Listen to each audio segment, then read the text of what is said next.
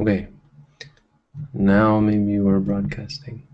So this is um, our Sutta study that we will be trying to do every Saturday. Welcome everyone. If you want to join the discussion, you're welcome to come on down to our monastery and sit in on this. I don't know where everyone is, they're not coming in. Um, or you can sign up on Google Plus, send me a message, and let me know, and you're welcome to join the discussion here from wherever you are. So today we will be trying to look at uh, the Sabbasava Sutta, which is a sutta from the Majjhima Nikaya. And here's the English text. And I think um, based on our experiment last month, we'll try to uh, focus more on the English than on the Pali. So here I've also got the Pali up here. But I think um, unless we get some Pali scholars up here, it would be quite difficult to go through the based on the Pali. So we'll try to base this on the English. And uh, we'll go through.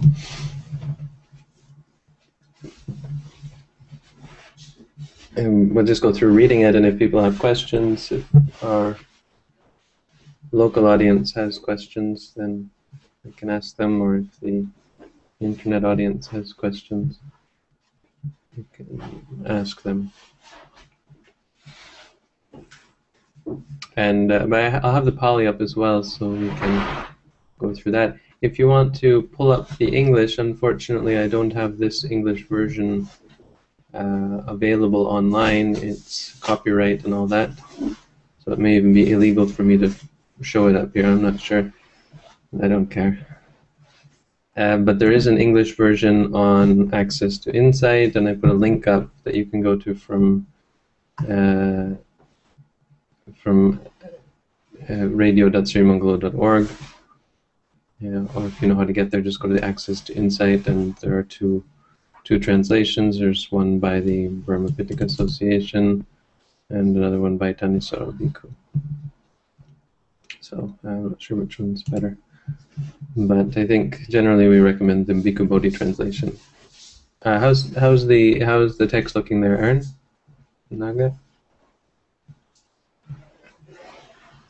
You're both muted, I think. Yeah, it, it's good. I can only see number one complete. Cannot see number two. It's total. I can see half of number two. That's fine. I'm going to scroll down, but you can read it. Yeah. Okay. As long as it's readable.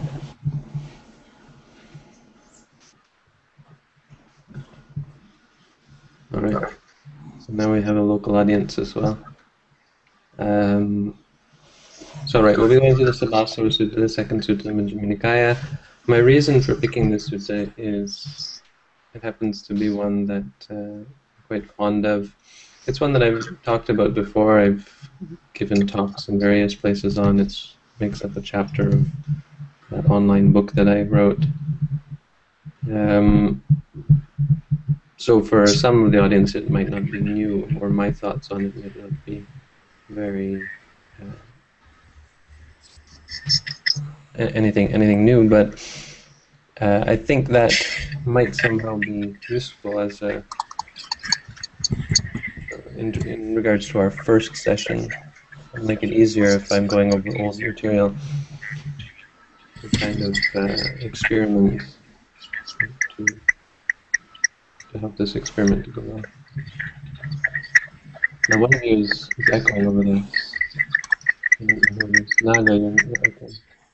Say that again. You're echoing. One of you is echoing. Maybe you should turn off your mics. Okay, I am going to. Or turn down the audio, the speakers. And uh, the one reason for those of you who aren't familiar with this sutta, one reason for it being a favorite is that it's a comprehensive uh, instruction. It's one of those suttas that works well, or it's a sutta that works better than, than, than most even to give a comprehensive overview of the Buddha's teaching from a practical point of view. So not only is does it discuss many aspects of the Buddha's teachings, it does so in a practical, in from a practical point of view.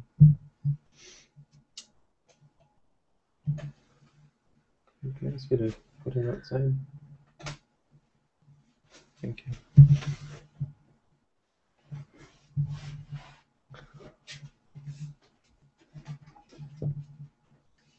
Uh,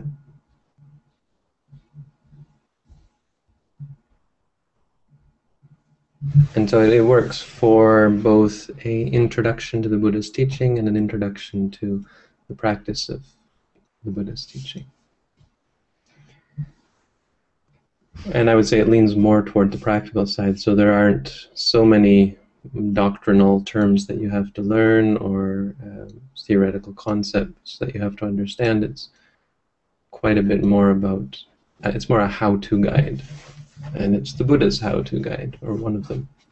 I'm not saying that this is the sutta that you should learn if you want to learn about the Buddha's teaching. There's a lot that's not in here, but practical speaking, it's quite comprehensive. Hence the name Sabba. Hence the Sabba in the name. Sabba means all.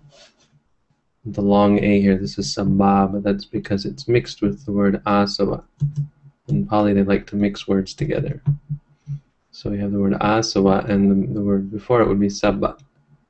Sabba, sabba plus Asava gives Sabbasava. Sabba means all. Asava here is a word that uh, it's a little bit difficult to translate, but the concept is easy enough to explain. Sav, it comes from the root sav, which means to to uh, to flow, and so it, it it's sometimes referred to as uh, the outflows or so on. Let's see if I can find. Oh, that's funny.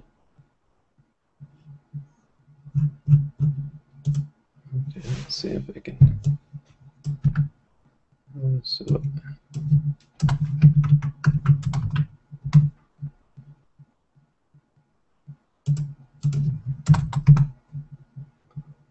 Okay, so we're going to look at this here.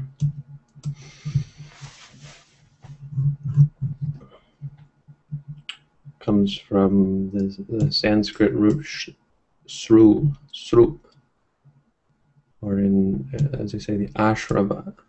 And that's how they would say it in. Uh, it's, it's a wrong Sanskritization of the Pali, but the Sanskrit would be asra, as, asrava. That's what he says. That which flows out or onto the outflow or influx. But the, the it, it's it's really a an abstract derivation. The key here is this idea of intoxicating. Uh, it's an, the intoxicating extract or excretion of a tree or flower. It um, et etymologically or, or historically, it, the the connection here is the the idea of um, something going bad or rotten. The idea of something something rotting, becoming tainted. So often, the translation that we find is taints, and the commentary actually makes this explicit and and uh, confirms this interpretation it says, see what the commentary says here. Just reading through the, the commentary.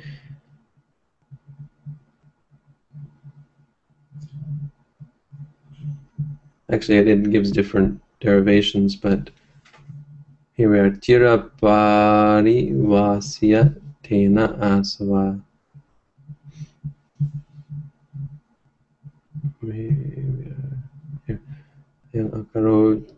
This means tira means long time. Parivasya tena means because of staying put for a long time or settling for a long time, being uh, left out.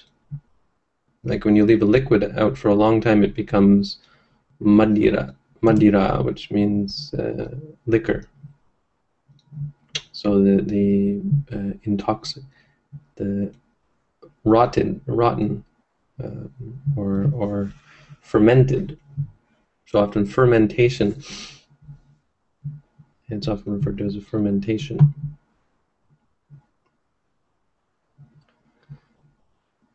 So it's got these these two ideas of that which um, flows or that which um, exu- that that which comes from or uh, goes beyond the uh, ordinary state, like this idea of how when something becomes when something goes rotten, it uh, it turns, as we say in English.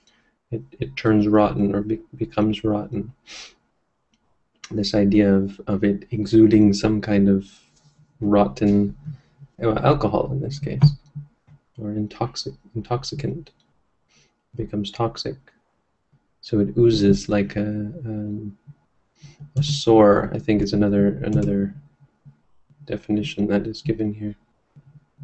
Right, where do we have that?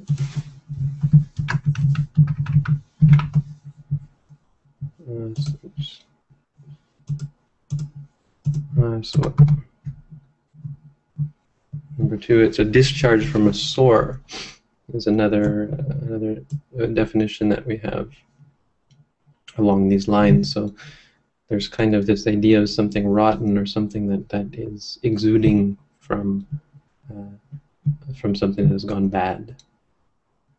This is what it's meant by. Uh, so this give you give you an idea of this sort of word that we're using now in in Buddhist psychology, which it goes on in the third definition here in psychology. It's uh, certain ideas which intoxicate the mind, right? So this is the um, this is the sense that it's being used here, which is being used here. So there's a difficulty. It's difficult to translate. It's not actually that difficult. It's difficult to translate, maybe, but not difficult to understand. It's referring to something rotten, something bad, something that destroys the mind, and he's got all these. It's, it's what you see from from this uh, definition here that it's all over the Tipitaka. We've got examples of it He's listing all the examples, places where it shows up. The asava are actually quite a uh, common term in the Buddha's teaching, something that you find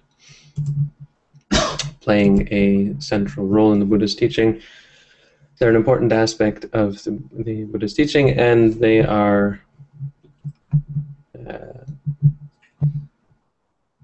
that which we're trying to remove from the mind. So this is what the Buddha is going to talk about here. Thus have I heard on one occasion the Blessed One was living at Savatthi in Jeta's Grove, Anathapindika's park. Nothing out of the ordinary there. The Buddha spent most of his, the majority of his life in Savatthi, which, or, or in Jeta's, Jetavana, which is, was a uh, forest park near Savatthi. He's living near Savatthi in Jeta's Grove. He wasn't actually living in Savatthi, which was the city, but he was living in Anathapindika's park, which was in Jeta's Grove. So Jeta was this prince who had a forest, and Anathapindika was one of the Buddhist disciples, and he bought this park from, or he bought the forest from Jeta and turned it into a park. There, he, the Blessed One, addressed the bhikkhus thus Bhikkhus, Venerable Sir, they replied. The Blessed One said this Bhikkhus, I shall teach you a discourse on the restraint of all the taints. Listen and attend closely to what I say. Yes, Venerable Sir, the bhikkhus replied. The Blessed One said this. Is he going to go into the taints? He's not, is he? Well, the asava are. Um,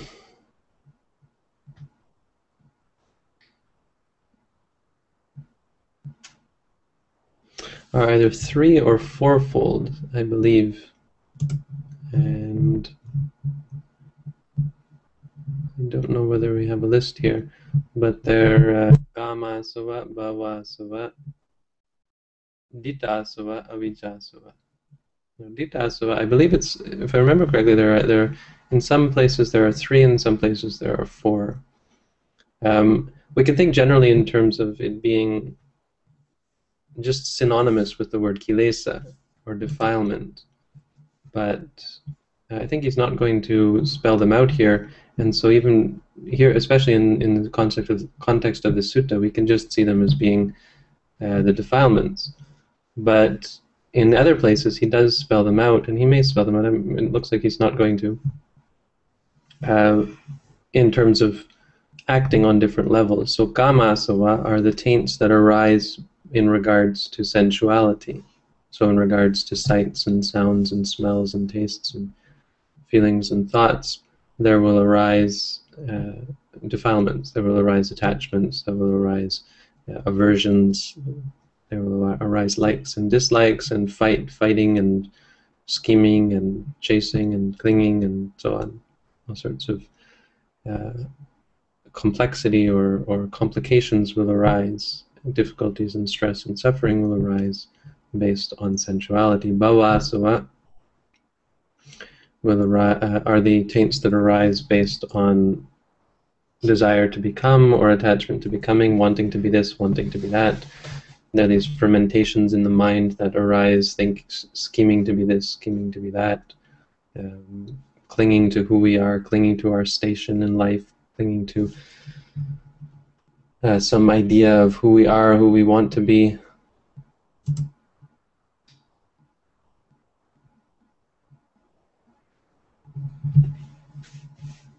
Uh,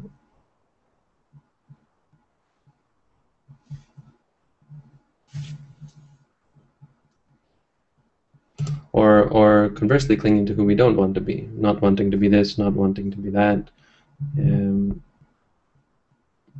not liking who we are, not not liking our station in life, our position in life, something that is going on, not not particularly relating to sensuality or some experience that we're seeing, but some idea, some concept that we have in our mind, um, like our job or our our family or um, something that we we've we adhere to uh, as as a concept in our minds.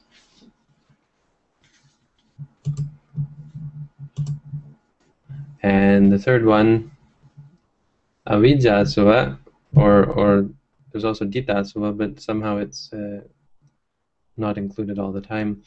Dita asava in regards to views, so uh, the taints that arise based on clinging to this or that view, the view that there is no there is no effect of karma, there's no result of karma, so the bad the bad un, unwholesome intentions and ideas that arise based on thinking that there's no result result of karma, that there's no good or bad deeds, uh, leads us to do unwholesome, perform unwholesome deeds with impunity, without any sense of moral shame or dread or idea that they might be wrong. uh, the idea that there is no need to be grateful, and and uh, the, the, idea that the, the, views that there are there's no afterlife. So the idea that when we die, that's it, which leads people to think that they can commit suicide and be free from all their problems, or um, not be concerned about cultivating unwholesomeness because they're just going to die anyway. Um, views about the non-existence of a pa- of past lives, which leads people to uh, become upset at their at their or other people's lot in life and become angry when things seem unfair. Uh, becoming angry at injustice.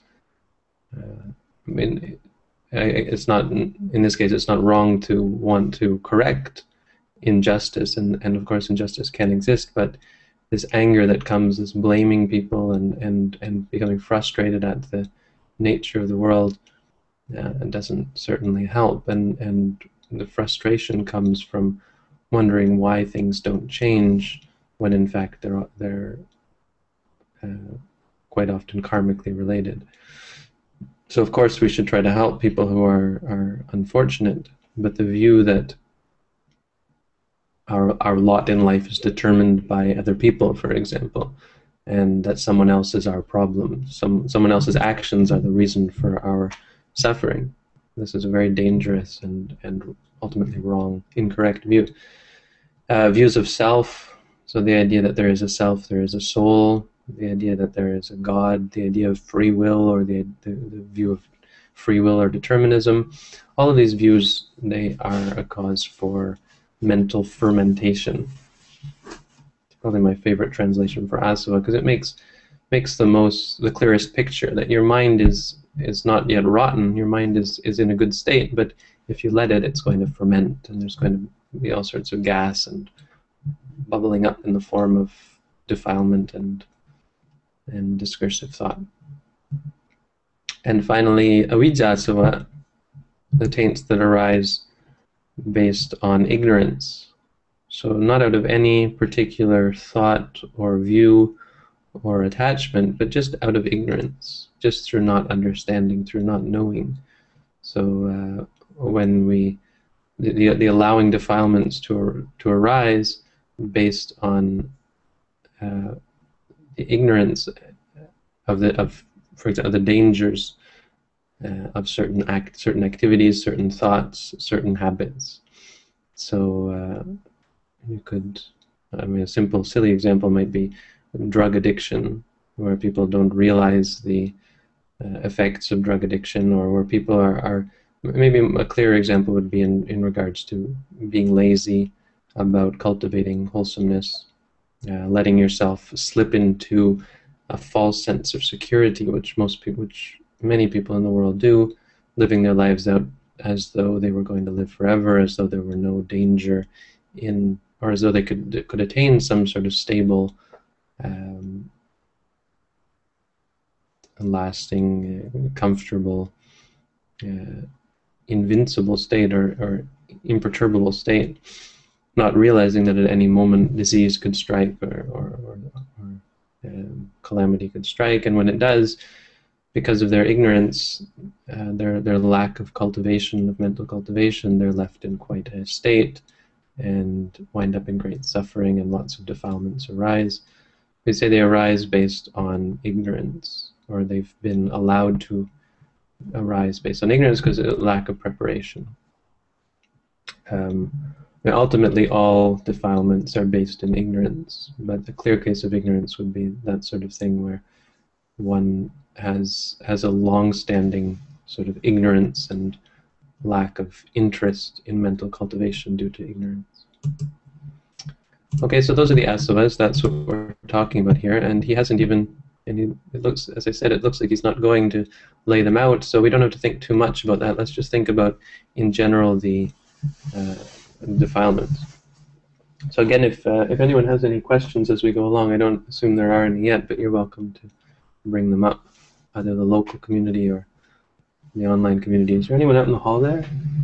You guys, uh, is there room for more people to come in? You're welcome to come in. Don't know if uh, we can maybe make room. Sorry, we're in the. It's gonna get hotter in here, so people come in as well. We need air conditioning in here. Right, as long as you can see the screen. So we got this on a projector as well. Uh, for those of you on the internet, we, have got one of the monitors focused on uh, duplicating on the projector. So we've got a local community as well. Okay, so here's uh, what the Blessed One. The Blessed One said this, and then the summary. Bhikkhus, I say the destruction of the taints is for one who knows and sees, not for one who does not know and see. It's powerful. That this is a key in, in Buddhism that um, enlightenment doesn't just come into you. It's not something you can just walk your way into. It's something that you have to work at. It doesn't just come because you're Buddhist or because you pray to the Buddha or um, because you put on robes or perform rituals. It's something that you have to look for, and or something you have to practice for and work for, and specifically something that you have to see. You have to know, know and come to know and see. Who knows and sees what? Wise attention and unwise attention. Does anybody know what these words are? What translate? What these are a translation of? What is this a translation of wise attention? Hmm? Yeah, that's it. So if we go here, whoops, I gotta get this down. Now why did that go away? There's supposed to be a little thing in there. I can get that back. Yeah, there it is. Oh, this is the commentary, no? Janato ahang bhikkhave pasato. This is the words for one who knows, for one who sees bhikkhave. Asavanang kayang vadami. No ajanato, no pasato. Kincha bhikkhave janato. Asana. Yoniso cha manasikarang at yoniso cha manasikarang. So the word yoniso, it's an interesting, it really does mean wise attention. I think that's a fairly good unliteral translation. Um, but the literal translation is, is interesting. If we understand um,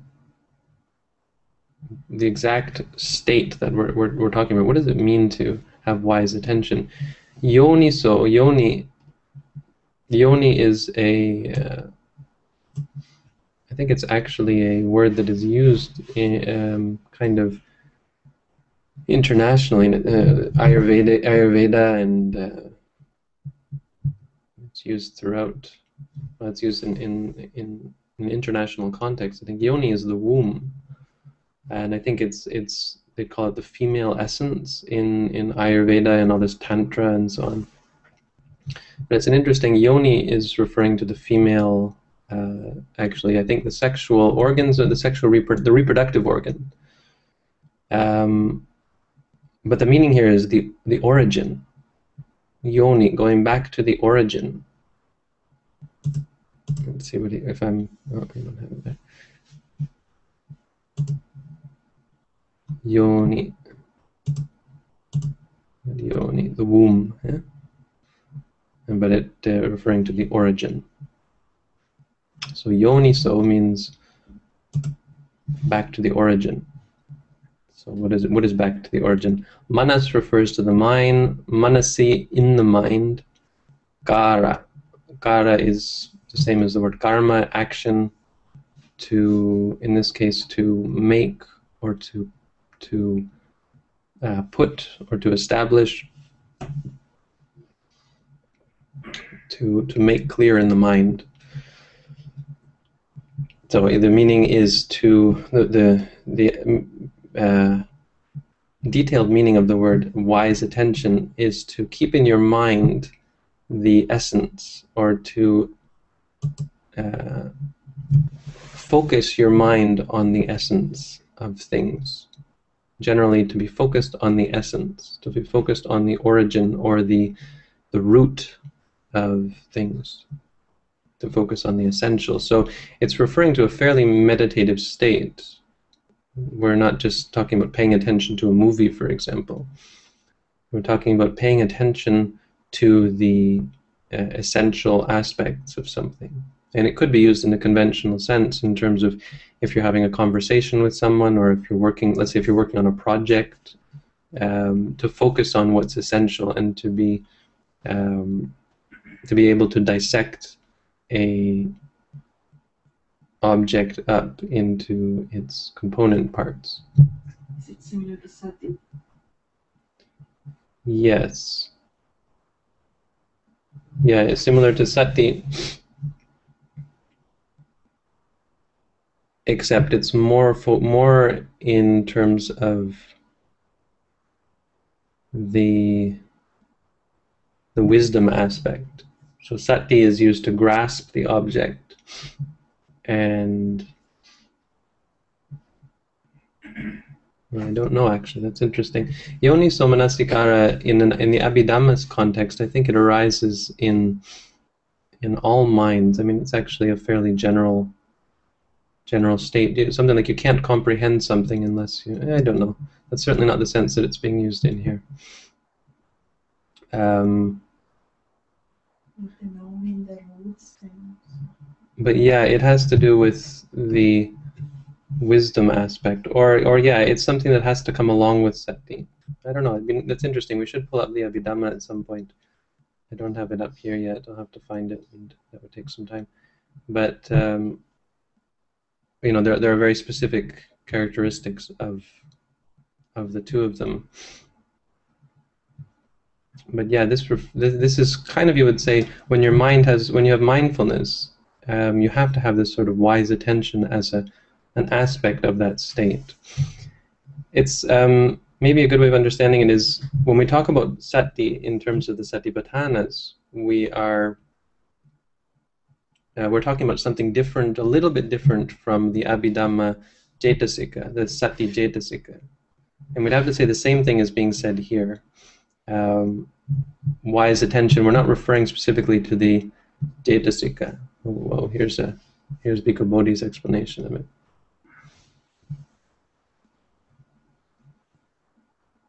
Yeah, this is the, the commentary talks about it. Let's not go into that yet. Um,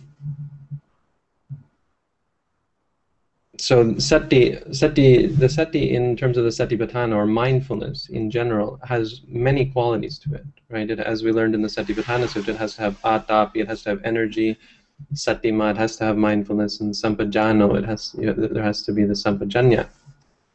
Wise attention, as I understand, has more to do with the sampajanya aspect, but it's a part of this uh, mindfulness, certainly. Unwise attention, as the commentary said, would be uh, attention that is on the wrong means on the wrong track, contrary to the t- truth. Attention to the impermanent as permanent, the painful as pleasurable, what is not self as self. So you see, it's a it's a wrong sort of grasping. Mindfulness is more general, a general just grasping of the object, holding it, fixing upon it. Yoniso manasikara is this wisdom, this clarity that comes from properly, from grasping it properly. Ayoniso manasikara is grasping something or as as permanent, so it's less to do with the actual action of of meditating and more to do with the state of mind that comes from either meditating or not meditating. So if a person is not meditating, when they grasp things, they're going to grasp them inappropriately. This kind of um, follows on the first sutta. Remember, this is the second sutta in the Majjhima Nikaya, and in the first sutta, it's all about the difference between wise attention and unwise attention, where you see earth as being uh, self, air as being self. You see things, experiences that you have, you see them as, as, and you identify with them. So, like for example, when I see myself here, I identify with that, and I, I cling to it, and I think, oh, look at maybe I'm uh, my skin is too white or my robes are not maybe I should have fixed my robes because I'm worried about how they look or something like that my glasses how are they looking so on this kind of thing this is unwise attention. Wise attention is to see that that's just seeing that's just rupa. So that comes from the meditative state. So I would, I would suggest that's the difference between yoniso manasikara and sati. Sati gives rise to yoniso. Not having sati gives rise to ayoniso if that makes sense. But yoniso would be keeping in mind this image in the right way from the essence yonisa, yoni, yoniso, which means what is essentially there, which is a seeing, an experience of seeing. Ayoniso would be not regards to the essence, so referring instead to what is unessential, the me, the I, the good, the bad, the beautiful, the ugly, and so on. Okay? And here's here's why when when one attends unwisely, unarisen taints arise and arisen taints increase. When one attends wisely, unarisen taints do not arise and arisen taints are abandoned. And so that's what I'm talking about here. When I look at my oops, I gotta put that up. No, everyone's gotta see that I'll be able to switch back and forth. So what I just said. When one attends unwisely, unarisen taints arise, and arisen taints increase. When one attends wisely, unarisen taints do not arise, and arisen taints are abandoned. And this is due to um, the focus of the mind. If the mind is focused on the essential, focused on just the seeing aspect, the, the, the experiential aspect, and the taints don't arise. But when one focuses on concepts of I and me and mine and good and bad, then there arise all of the taints, and those taints that are there become stronger. Bhikkhus, there are the taint there are taints that should be abandoned by seeing. There are taints that should be abandoned by restraining. There are taints that should be abandoned by using. There are taints that should be abandoned by enduring. There are taints that should be abandoned by avoiding. There are taints that should be abandoned by removing. There are taints that should be abandoned by, by developing. And this is the table of contents for our sutta. The seven types of asava. The first one is dasana pahataba, by seeing. Then we have uh, sangvara pahataba, patisevana pahataba, adivasana pahataba, by enduring, vinodana pahataba, by abandoning, and bahana pahataba. Am I right with that? Bahana ati. Uh, vinodana pahataba. Oh, I got it wrong. Parivajana. Vinodana. Hmm. Parivajana is by avoiding. Parivajana pahataba. And this is vinodana by removing. And bhavana pahataba. So, in, uh, it, it, it more than just separating defilements out into categories, it's referring to ways of uh, of destroying the taints or different aspects of practice. Right.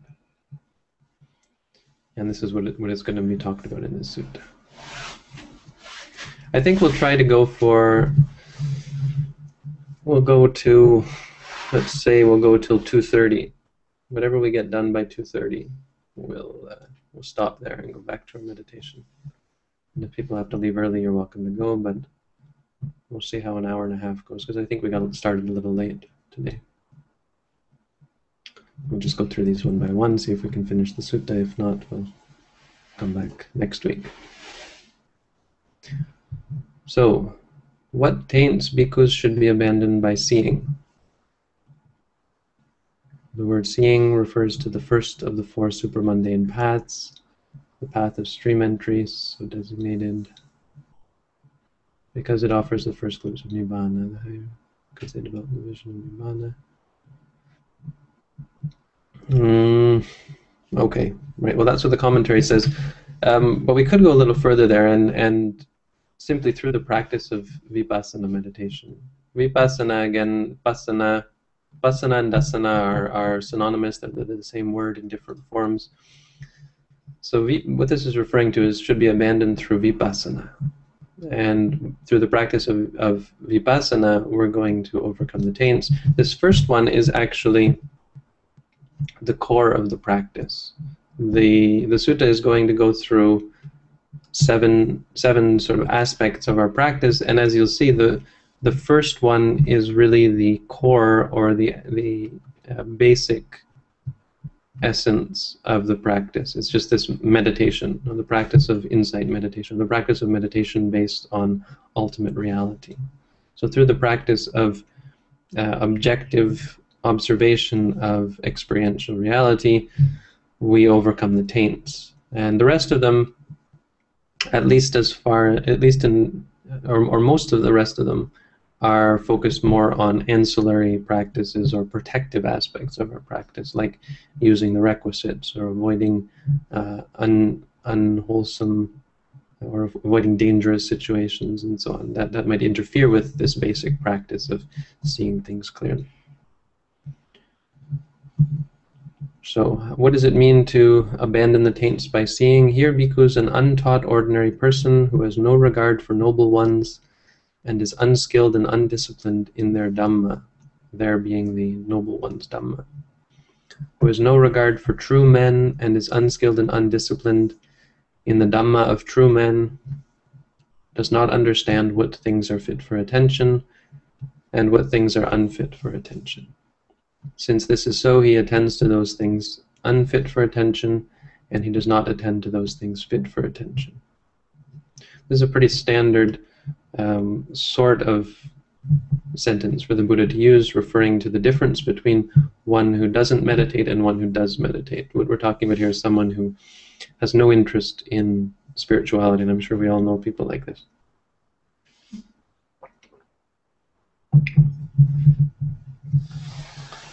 These sorts of people who uh, Arya, what is it? What is the word? Asutava putujano. This is what he's talking about. Aryanang, the Aryas or the Sapurisa. So this word, the nobles, in regards to the noble ones, has no interest and no regard, and is unskilled and undisciplined in their dhammas.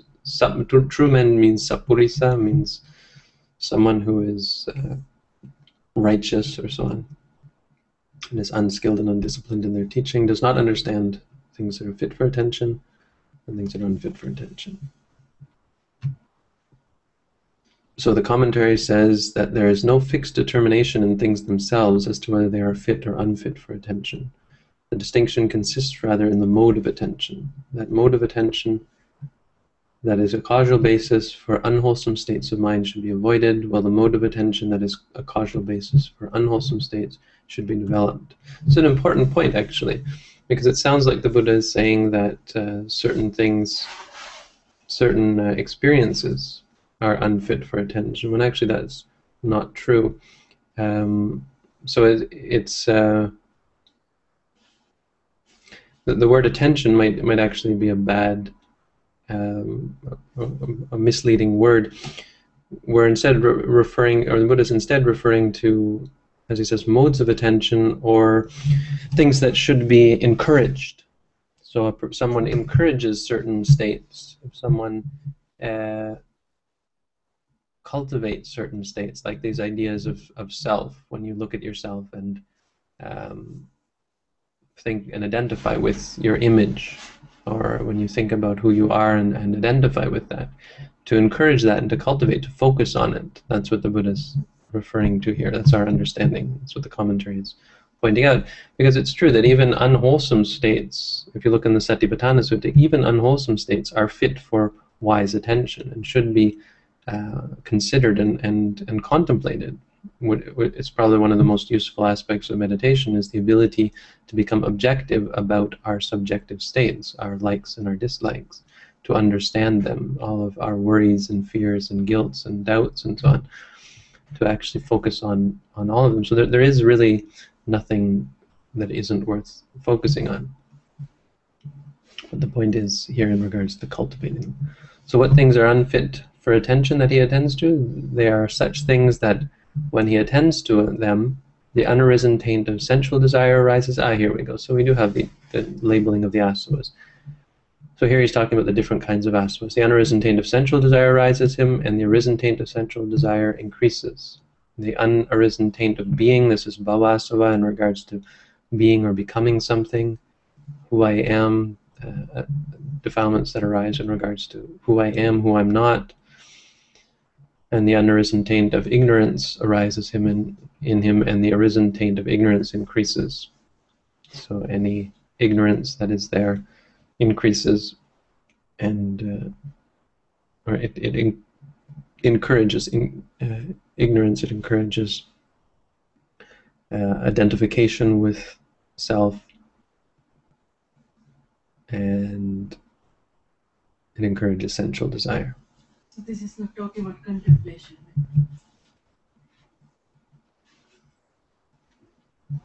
Well, that's a good point. Contemplation, um,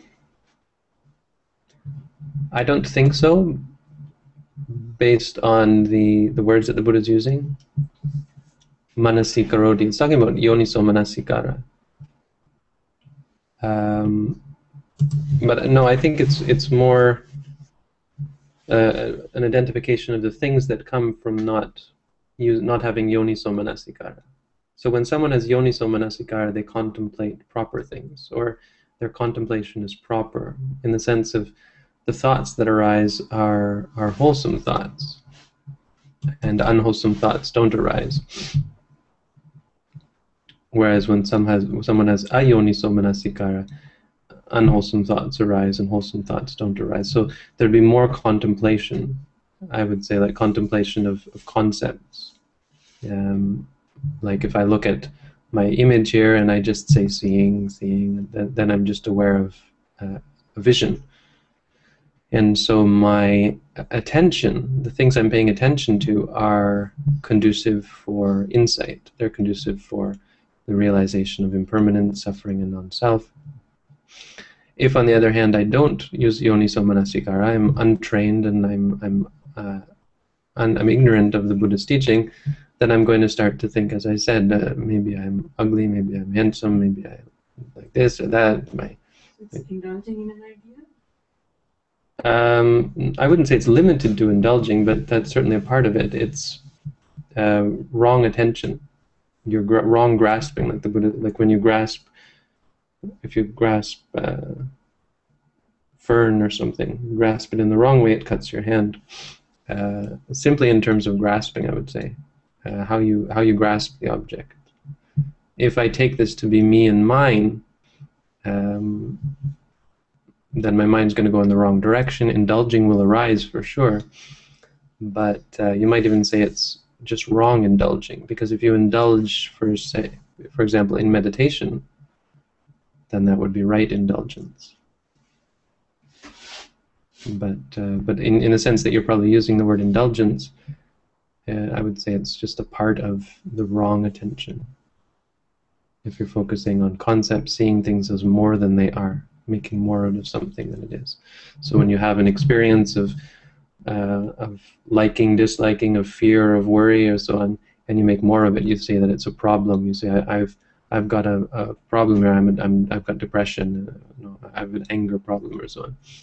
This uh, is wrong attention, right? So if someone who is angry, if they are, have unwise attention, they're going to focus on it in the wrong way, and they're going to focus on the the uh, this person did this to me, that person did that to me, or they're going to focus on the fact that they have an anger problem or so on, and, and they're going to give rise to guilt and, and mm-hmm. self hatred and so on, and, and hurt themselves and hurt others as a result.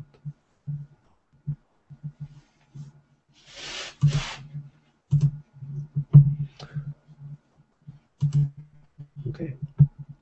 And what are the things fit for attention that he does not attend to? Well, just the opposite. They are things such that when he attends to them, the unarisen taint of sensual desire does not arise, and the arisen taint of sensual desire is abandoned. So this would be referring to the mindful state. When one is mindful, all of the taints that have arisen disappear, and all of the taints that haven't yet arisen do not arise. The unarisen taint of being does not arise in him, and the arisen taint of being is abandoned. The unarisen taint of ignorance does not arise in him, and the arisen taint of ignorance is abandoned. These are the things fit for attention that he does not attend to. By attending to things unfit for attention, and by not attending to things fit for attention, both unarisen taints arise in him and arisen taints increase. And this next part is really neat. This is what happens. This is, if you want to understand what happens when, when he does this, this is how he attends unwisely. Was I in the past? Was I not in the past? What was I in the past? How was I in the past? Having been what? What did I become in the past? You can all think of this sort of state where we're uh, in, in in Buddhist circles. We often think about this in terms of past lives, right? People are always wondering, what was I in a past life? Uh, but I think here it's actually referring a little bit. Oh no, it, it may be referring to this as well. But you could see it in, even in terms of this life when we're wondering, we're reminiscing about our past and how we got here, and concerned about the things that we did in the past. What did I do? Did I what did I do well there? When you when I've given a talk and then I go back and think about it, did I give a good talk? Was it? Did I say the right thing? Did I mess up on this or that? How did I say this? How did I do that? Shall I be in the future? Shall I not be in the future? What shall I be in the future? How shall I be in the future? having been what, what shall I become in the future? So planning and I think there are strong undertones here about about past and future lives. So this concern about what we're going to be in our next life, life, which um, which would have been a problem for Hindus, and it has even become a problem for Buddhists, where we're more worried about our next life than we are about this life. So we do lots of things, uh, like people when they're getting old, they'll do lots of good things for, in the hopes that they can go to heaven, but uh, not spend so much time meditating, for example.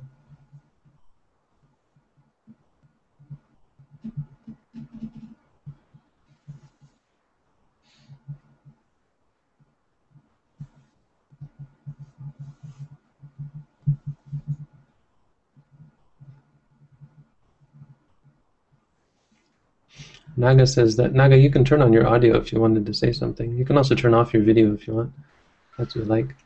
Okay. But Naga is saying that uh, meditation might not be enough because through through meditation, some people ha- have gone into doing wrong things. You see, a lot of Hindu gurus went to have relationships with their followers. I don't feel just meditation can give the control. Well, that can be true, and it certainly has happened even in Buddhist circles, where Buddhist teachers have uh, improper relationships with their students and take advantage of their positions. But uh, something has to be said for different types of meditations as well. But I think you're absolutely right. There, there's certainly certain meditation could be enough, but often isn't, and there tends to have to be some support, and that's what the other six are referring to. So this first one is the core, but the other six are going to become are going to be seen as as equally important in terms of supporting our practice. So that's absolutely correct. That's why we need a comprehensive practice. That's getting a little bit um, back to the general idea of the sutta, but it's a very important concept. Okay, someone's got loud noise there. Can you guys turn off? Someone's making loud noise. Make sure you're not. If you got lots of background noise, just turn off your audio, please. Until, unless you have a question. Until you have a question. Oh, and then we missed something. What else? Uh, or else he is inwardly perplexed about the present. Thus, am I? Am I not? What am I? How am I? Where has this being come from? Where will it go? According to the commentary, this passage is undertaken to show the taint of views under the heading of doubt. These types of doubt are already pregnant with the wrong views. Yeah, well, we'll go by the commentary. The commentary said this is ditasava, which wasn't particular, it wasn't specifically mentioned. So it, it does have to do with views, the view of self. Someone gives rise to the idea of self and then therefore focuses on the idea of self. And this goes with absolutely every aspect of our existence and our experience. We will look at things in terms of being our problems, our issues, being who we are, we identify with them. So when uh, a, a, mental difficulty comes up, when, as we say, with anger, someone will take it as being, I have an anger problem, and what am I going to do about this? And I have to do something, and oh, I'm not not right. There's something wrong with me, and so on. This attachment to views is what's coming up here. So it's actually, I think the commentary is quite right in suggesting that uh, this is referring to ditthi, so the fourth one, this the defilements that come from views. Ah, right. Sorry. This so this is uh, the next paragraph. When he attends unwisely in this way, one of six views arises in him. Let's go through them first. The view self exists for me arises in him as true and established, or the view no self exists for me. Aha. So even the idea that I have no self is wrong. Arises in him as true and established, or the view I perceive self with self arises in him as true and established, or the view I perceive not self with self arises in him as true and established. This is this one is interesting because this often happens, I think, to Buddhists we won't say to ourselves, "I perceive not self with self," but that's actually what we are, how we are conceiving it. What does it really mean? It it means that we are that I I understand non-self. uh, yeah, it, this is what happens when you think about non-self. When you think, oh yeah, I get it, I get it, right? That's non-self. It, I mean, it doesn't. It's not necess- necessarily that way. You can go to your teacher and say, "I understand non-self," and really, truly under th- understanding non-self, because you have to say "I." You're not referring to that guy over there. You're not. You know, you have to say "I" as a matter of of course. But it absolutely does come up through discursive thought. When you think about, suppose you think about your your you know now I'm now look at me I'm 34 years old I was younger before so ah I get it it's impermanent uh, that, that that epiphany is is not non-self but or is not not self but because it's just intellectual because you're not seeing that that thought is also non-self there arises the idea of self that oh that thought is self. So I get and then there really is this kind of identification. Yeah I get it. First there's a sense I get it, but then afterwards there comes, if it's wrong attention, there will come the idea of uh, I get it, and there there arises conceit. This is why people who study the Dhamma can be quite conceited because they get it. I get it. I understand it. I understand the Dhamma. What is no self exists for me? The two sentences ago. No self exists for me. Well, the view that there is no self, that I have no self. I am just a, the view the view that there is no self. But uh, when you think so when you think to yourself there is no self, through non through wrong uh, uh, through unwise attention, there arises the clinging to that view. The idea that uh, I am just whatever, just a um, a bunch of impersonal experiences. There's the clinging, clinging to the view. Clinging to the view of non-self is also uh, has the potential for problems because it's just a view; it's an abstraction.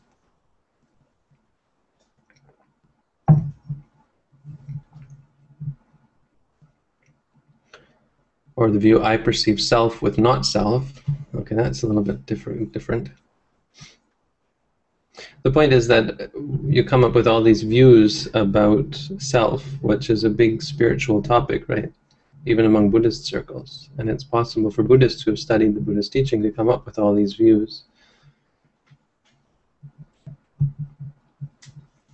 I perceive self with not self arises in him as true and established, or else he has or else he has some such view as this.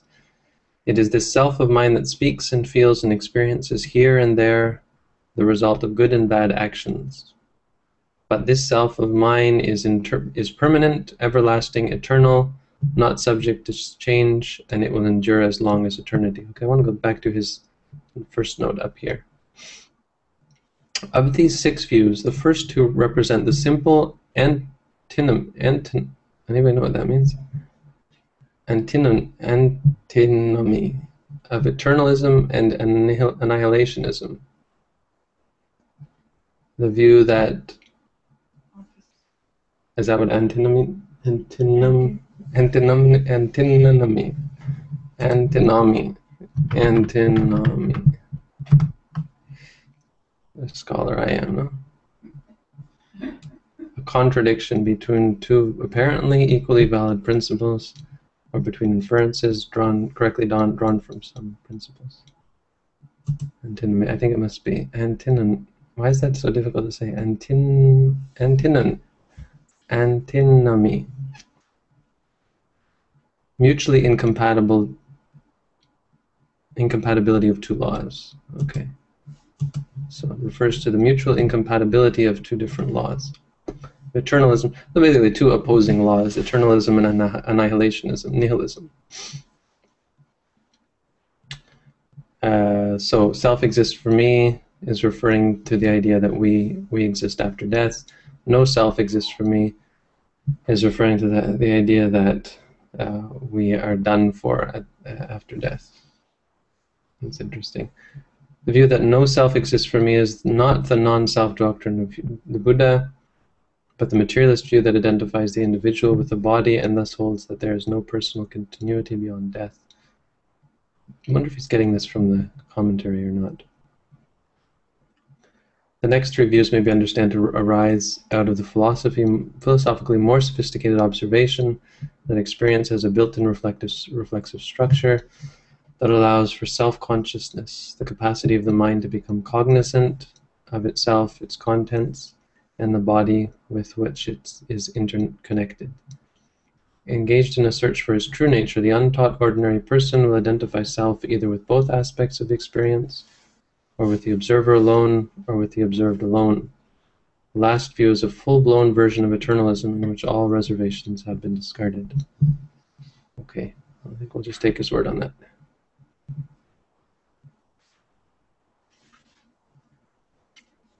Uh, there's so there's different there's different. This is just referring to self basically. I don't want to go in. Um, I don't feel comfortable going into too much detail here.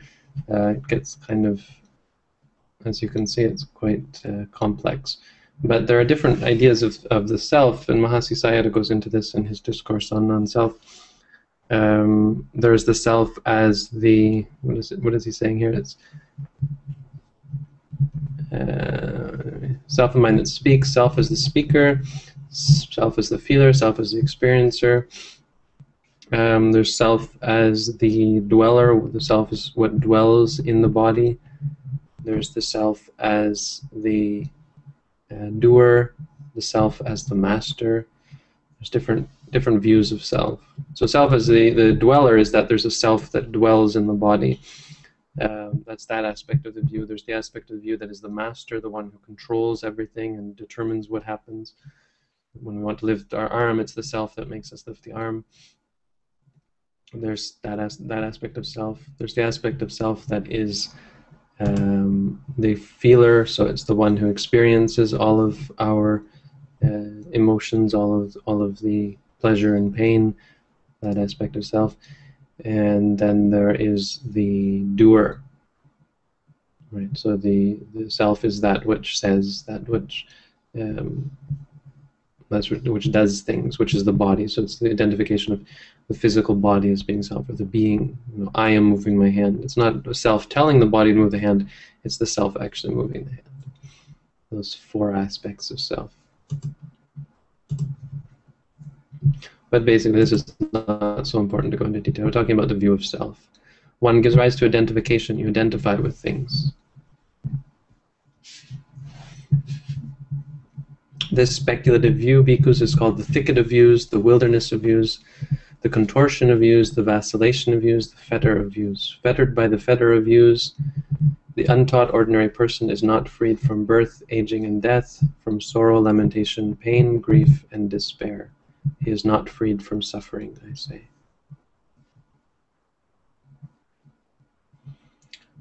Okay, that's the one side. Then the other side, a well-taught noble disciple who has regard for noble ones, who has regard for noble ones, and is skilled and disciplined in their Dhamma, who has regard for true men and is skilled and disciplined in their Dhamma, understands what things are understands what things are fit for attention and what things are unfit for attention. Since that is so, he does not attend to those things unfit for attention, and he attends to those things fit for attention. What are the things unfit for attention that he does not attend to? And he goes through the whole thing opposite as opposite to above. So things that do not give rise to the asavas, he, he attends he, he attends to them. Things that do attend to the asavas, he does not attend to them. These are the things fit for attention that he attends to by not attending to things unfit for attention and by attending to things fit for attention. Unarisen taints do not arise in him, and arisen taints are abandoned. He attends wisely. This is suffering this is suffering is really the the this this one sentence is really the essence of it's referring to the whole practice of vipassana meditation. So this here refers to our whole course of practice. One who practices vipassana meditation is cultivating this realization, attending to things as being uh, impermanent, suffering, and non-self, all the way up to the consummation and anuloma where one becomes where one's thinking becomes in line with the Four Noble Truths. Anuloma jnana can be jnana can be said can said to be said to be uh, the perfect realization of the Four Noble Truths. starting with this is suffering. And so this occurs in meditation when the meditator starts to see everything as arising and ceasing, as impermanent, as unsatisfying, as uncontrollable, until a final moment or two moments where the mind sees clearly this is impermanent, this is unsatisfying, this is uncontrollable. It could be just watching the stomach rising and falling and seeing it change, seeing it uh, switch, seeing it do something unexpected, and just be getting fed up with it and saying, enough's enough, I have no more use for this, and then there's the cessation. Or seeing it uh, unpleasant, where it's stuck and it's just not getting better, it's not amenable to your wishes. Uh, seeing it suffering, unpleasant, and or unsatisfying, or seeing it as uncontrollable, where it doesn't go according to your your intentions.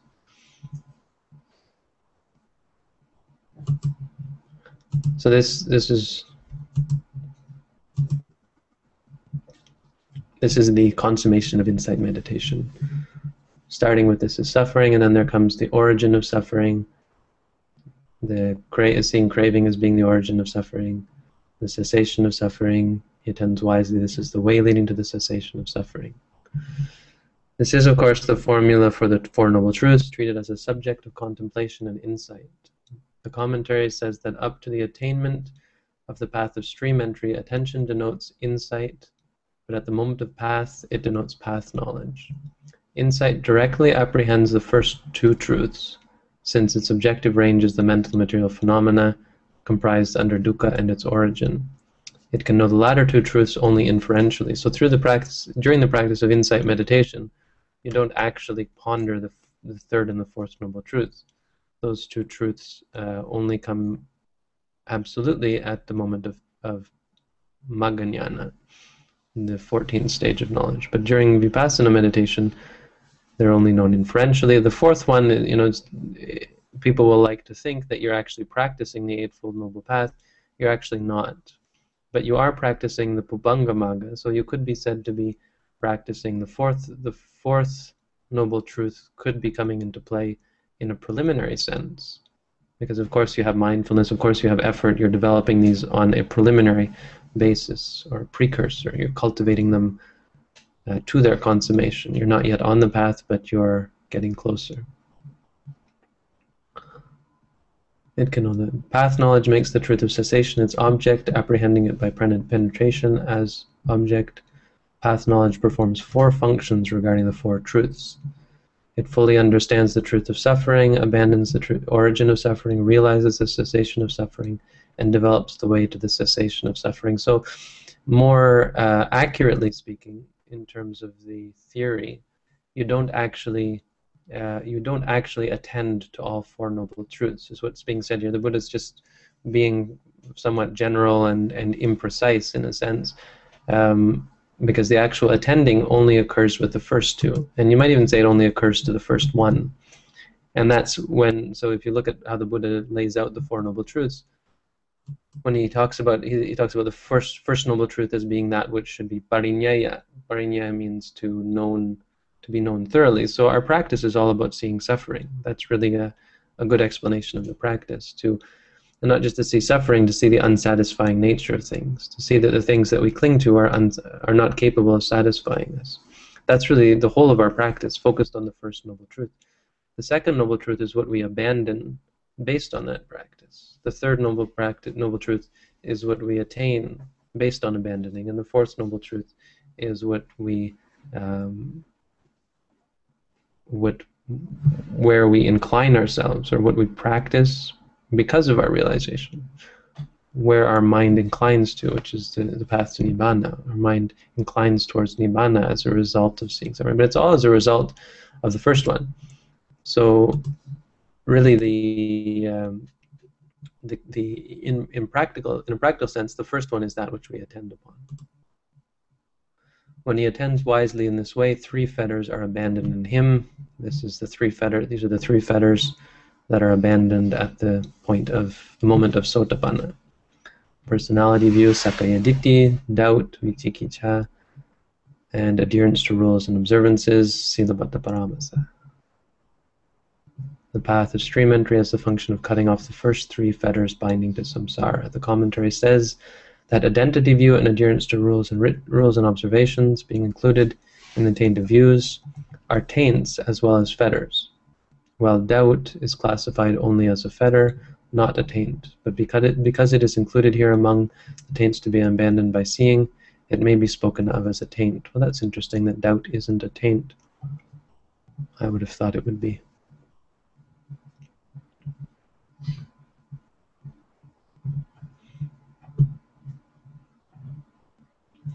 And that's the first one. The first one is really the uh, so there you have the the basic basis of insight meditation.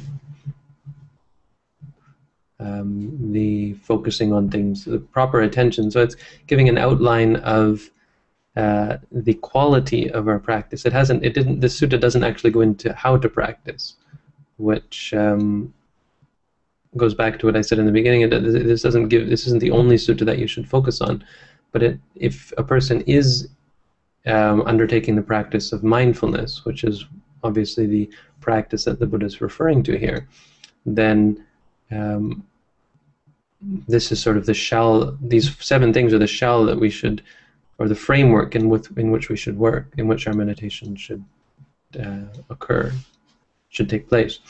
So for someone, for all of us who are practicing meditation already, this is a reminder. This first one is a reminder of how our meditation should proceed that it, our meditation should be focused on the essence of uh, experiences. Yoniso manasikara, we should be focused on the essence and attending wisely. Not focusing on those things. Or, or it's a reminder that meditation is for the purpose of focusing our mind on those things that abandon the taints. Right, so maybe we'll go through the next one. It's probably not that. I think the next one is not that long. The, the next, the rest of them are not that complicated. So we'll try to go through one more here before we finish for the day, and then we'll do the rest of them uh, next week. Or maybe we should stop there. We're already halfway through. Let's stop there. If anyone has any questions, I'll take them. Otherwise, next week we'll go on because there's no way we can get through the rest of these in the next 10 minutes. So We'll do the taints abandoned by restraining, numbers 2 to 7. I don't know that there's a lot more to say. Those are numbers 2 to 7 next week. So how was that? That was interesting, wasn't it? Useful? Anyone? Not useful? That's all I got.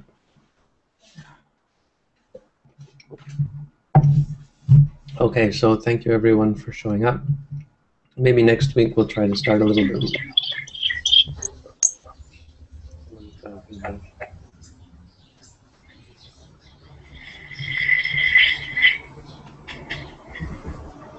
Aaron, I think you.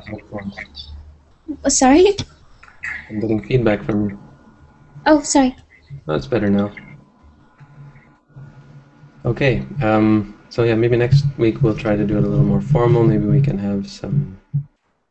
Let's spend the next 10 minutes meditating. How about that? We'll just sit together as a group for 10 minutes. 10 minutes of meditation, and then we'll call it uh, we'll call it quits. Just to reaffirm that we're not just learning this, we're actually practicing it as well. Like I talked about last night, we're not just going to be those flowers that have no scent yathapi ruchirang pupphang vannavantang sagandhakang will be those flowers that have a beautiful scent as well. And so put into practice the words. I'll just start a timer here. Let me see. Is this going to work? Yes.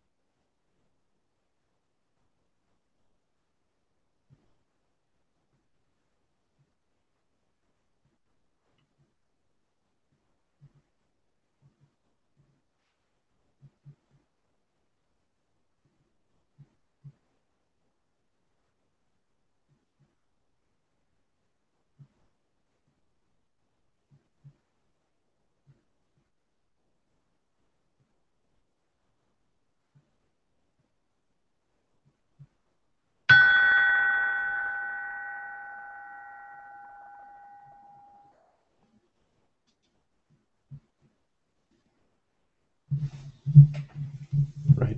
Well, that was 10 minutes. So again, thank you all for coming. And uh, look forward to doing this again next week. Thank you, Bun.